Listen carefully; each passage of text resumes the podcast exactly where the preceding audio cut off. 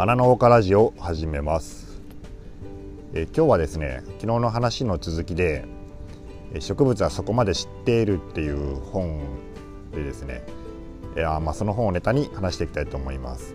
で今日はですね植物の聴覚ですね。あちなみに著者の方は、えー、ダニエル・テモビッツさんという、まあ、イスラエルの大学の先生です。で植物の聴覚のことに関して書いてある章があるので今日はそこを参照します。で、まあ、これねあの最初の配信でも話したんですけど、うんまあ、植物が、まあ、何かを聞いているとかねあのいうのはなんとなくこうみんなの共通認識の中になんとなくまあ、どれぐらい信じてるかっていうのはまあ人それぞれあるでしょうけどあると思うんですよ。あの僕ねね一緒に YouTube やってるあのキミさんっていう人がいるんですけど、まあ、その人もよくねあの植物に話しかけてあげてくださいあの褒めてあげてくれるとあの喜びますからとかね、うん、そんなことよく言ってたりします。うん、で各言うね僕もこう恥ずかしながらあの話しかけたことはありますね。えー、例えばね僕の場合は、うん、成長が悪い時とかに「あのお前このちゃんとお前成長しないとお前除草剤かけるぞ」とかね、えー、買う元からお前ちょん切るぞとか言って僕の場合はこうあの脅すタイプですね、えー、あの恐怖政治型なのであのそこら辺はねちょっと性格が出るかなと思いますね。キミさんを褒めて 褒めるタイプですね。はい。あその辺はいいんですけどまあ、僕でさえもねそういうことやってるんで、まあ、一般の人人たちにもですねそういう植物が何らかのそのコミュニケーションが取れるんじゃないかと、え聞くことによってね。っていうふうになんとなく思ってるところがあるんでしょう。でこの本の中にですね、えー、まあ、本の内容に入っていくんですけどあそもそも聞くっていうのはどういうことかっていうことですね。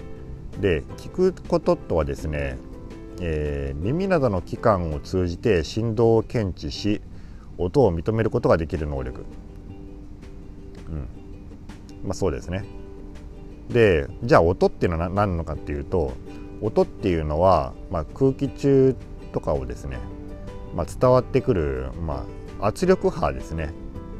何かね物を叩いた時こうやってこう物を叩いた時にこの叩いた音がえー、圧力になってその耳の中に入ってきて耳の中にあの、えー、毛字だなんかその毛が生えてるんですね。要は簡単に言うと毛が生えてるとその細胞があってそこの毛をこう曲げるとえっ、とね音の大小を感じるその文字があって、えー、音の大小を感じるところと、えー、ピッチですね。音の高さ。高さを感じるところが、まあ、あるらしいんですよ。でそれを、うんあのその情報をまあ脳に送って脳の中で処理してるっていうの人間の場合は一続きでやってますね。まあ、動物も大体そうなんでしょうけど、まあ、その植物にももちろんねこうなんか毛が生えてますよねその茎のところとか、まあ、生えてないのもあるけど、あ、それをもしやね、えー、曲げる曲げたりとかすることによって、まあ、植物はこう音の圧力波を感じているのかもしれないっていうのはなんとなく想像できるんですよね。で昨日ですね話したあの、まあ、視覚、まあ、植物の視覚については結構ねいろんな研究とか実験とかが、まあ、されてたんですけどこの聴覚に関してはなんかねかなり少ないらしいんですねそういう論文とか研究とかっていうのは。でまあでも数少ないその、まあ、研究があるにはあるんですけどなんかそのほとんどが例えば小学校がやった実験とかね夏休みの実験みたいなそういうのとかあとがあの科学者じゃなくて植物愛好家がこうやった実験みたいなねなんかそんなのが結構多いらしくて意外とその科学的にちゃんとやったっていうのがあんまりないらしいんですよ。うん、でこの本の中にね、まあ、それでもいろんな、まあ、こういう事件があったとかいうの書いてあるんですけど、まあ、一つだけね紹介したいと思います。でこれ1973年に、まあ、アメリカ人のね、まあ、ドロシー・レタラックさんっていう人が、えー、研究したらしいんですけど、まあ、この人はその大学生、まああのえー、一応大学生でしたねその人が、えー、書いた論文で「音楽の響きと植物」っていうのが「音楽の響きと植物」っていう、まあ、タイトルだそうです。でこのレタラックさんっていう人は医者の妻であり主婦であり15人の孫を持つ祖母、まあ、おばあちゃんですね。おばあちゃんがまあ何かその、えー、大学に入ったと。でそこでまあ研究したらしいんですね。で、まあ、この人はねプロのメゾソプラノ歌手だそうでまあ教会とかでね、まあ、歌ってたらしいんですよね。うん。なんでまあそういう音楽にそのクラシックまあ教会の音楽とか、まあ、要は正当なえー、そういう音楽にまあ精通している、まあ、歌手の方っていう感じですね。うん、であのまあそれ実験をしたと、まあ、大学の時に大学に入っておばあちゃんになって 大学に入ってまあ実験をしたと。でいいジャンルの音楽と悪いジャンルの音楽でもあのそういう植物が影響を受けるんじゃないかっていうふうにね、まあ、考えたそうなんですよね。でどういうことをやったかっていうと、まあ、バッハとかシューンベルクとかですね。あとジミ・ヘンドリックスとかねレッド・ツェッペリンみたいなそういう、まあ、いろんなジャンルの音楽を、まあ、かけて成長を観察したそうです。でその結果どうなったかっていうと、まあ、穏やかなクラシック音楽を聴かせた植物は繁茂したと報告しました。でえ賑やかなこう、まあ、このレタラックさんにしてみれば、まあ、悪いジャンルの、まあ、ロックとかレッド・セッペリンとかねえー、そういう音楽を聴かせると成長が阻害されたというふうに報告したらしいです。まあ、多分植物はね、まあ、そ あのロックよりかクラシックのが好きなんでしょうかね。まあ、僕はどっちも好きだけど、まあ、結構ねレッド・ツェッペリンなんかもあの高校の時とかねあの時代全然違うけど聞いてましたね。うん、あのディープパープルとかねあの時代の結構ハードロックとか結構好きだったんですけど、まあ、それはまあどうでもいいですけど、えー、まあそういうね報告したと、うん、ただですねあの問題があって、まあ、実験に使った標本が 少なすぎると。なんか5つ未満、うん、サンプルが5つ未満。実験サンプルがね。少なすぎるからまあちょっとこれ科学的な、うん、なんかその証拠になるのっていうことですよね。で実験を繰り返した回数もなんかめっちゃ少ない数回しかやってないらしいんですね。5つ未満のただ3つとかっていう植物をほんの数回、まあ、実験して、まあ、それの結果を出したっていうことですね。うん、でしかもそのまあこの結構その偏ったし、まあ、思想ってまでは言わないけど、うん、まあその当時のアメリカってやっぱそういうロック音楽とか入り出してきてそういうのねそのあんまりこう苦々しくこうよく思ってないような人たちがやっぱ一定数いたっていう社会背景があってまあそのレタラックさんっていう人もおそらくねその一人だったんでしょう。でまあそういうちょっと恣意的な、うん、結果になってるんじゃないかなっていうふうなことですね。で実験の一部はねなんか友達の家でやってたとかねあの、うん、ちゃんとした実験室じゃなくて家でやってた友達しかも友達のねで土の水分を測る測ったりしないといけないんですけどもちろんね、えー、実験なのでそれもなんかそのちゃんとした、えー、メーターとかを使わずに、まあ、手で触ってそのなんか、うん、湿ってるねとかねちょっと乾いてるねみたいなそんな感じ確かめたりとかして、うん、ちゃんとしたその実験はされてなかったということです。でいろんなその文献を、まあ、引用してるらしいんですけどその論文の中で。あの生物学的な文献がねもうほとんどないらしくてもう音楽とか物理学とか、まあ、神学の専門家にとかねそんなの文献で、まあ、ちょっとその科学的な信憑性に薄いということですね。でその他にもねまあ、いろんな、まあ、このレタレックさん以外にも、まあ、いくつかあるんですけど結構こういう感じ代表的なのが、あの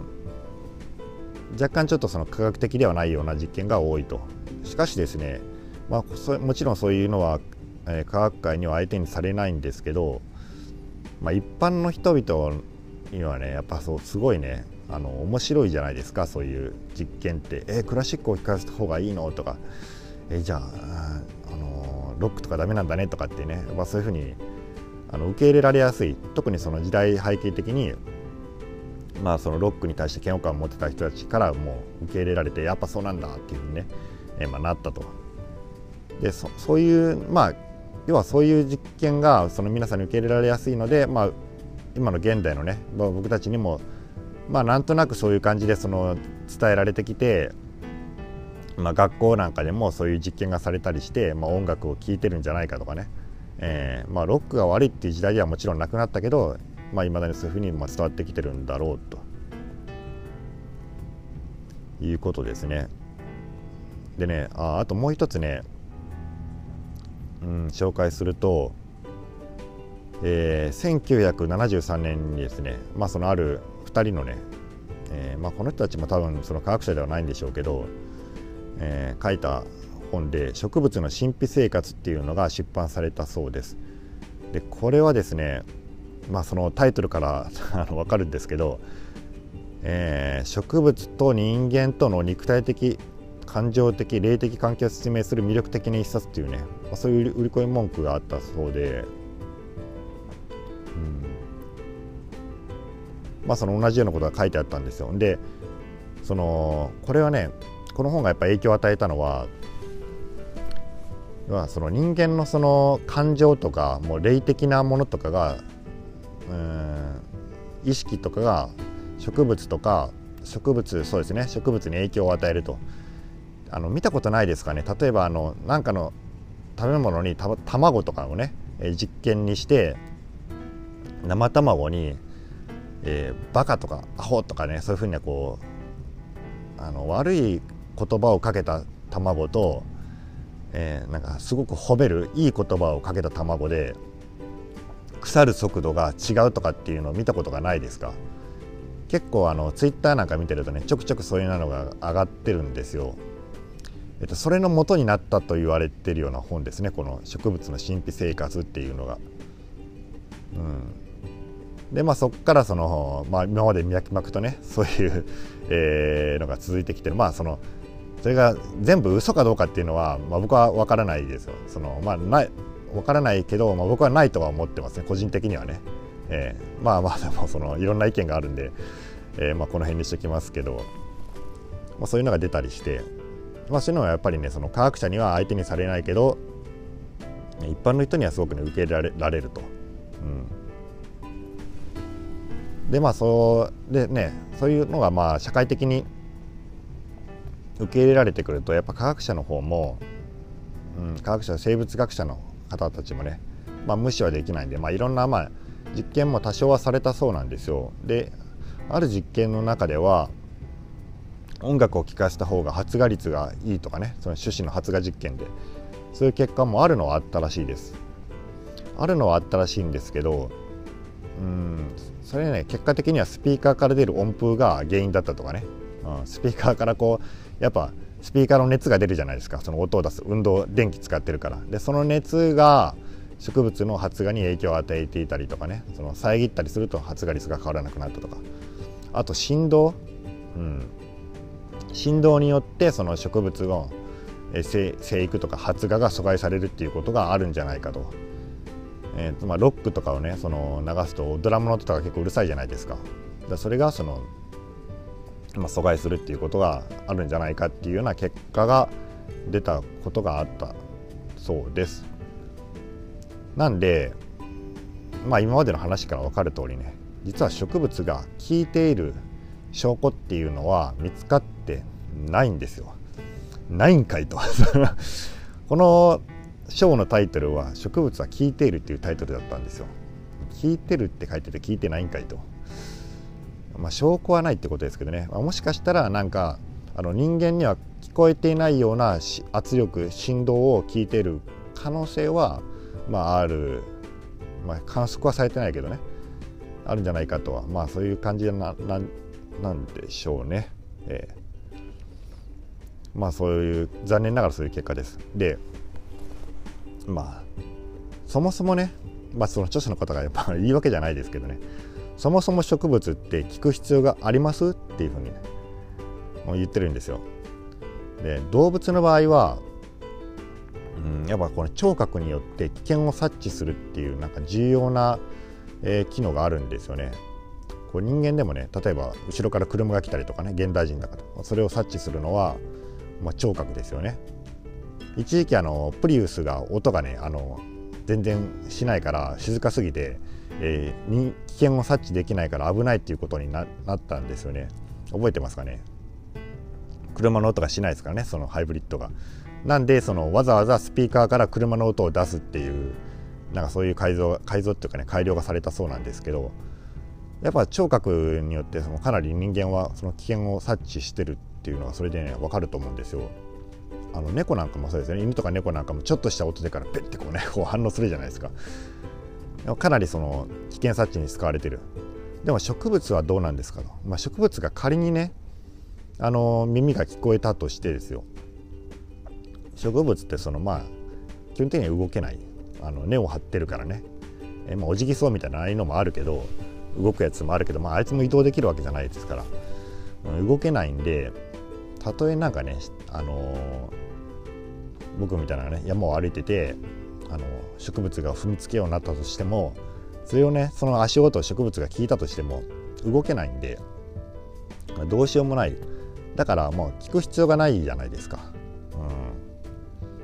うん、だからまあその進化の過程で、まあ、そこはあのー、その能力は発展してこなかったんじゃないのかっていうことですね。まあなるほどね分かりますよ。うん、まあ納得はしましたけどあまあちょっと残念、うん、残念は残念ですね。うん、まあないだろうなとは思ってましたよ僕もね。ないだろうと思ってたけどまあ あるのかなってまあ一部の、ね、ロマンを抱いてはいたんですけどまあ今んとこないっていう結論でしたね。だからね皆さんね植物に、えー、声をかけても、まあ、意味はありません。はい。残念ながら。今のところはねうん。まあ、そういうことはそうです。はい。じゃあ今日はこれで終わります。それでは皆さんごきげんよう。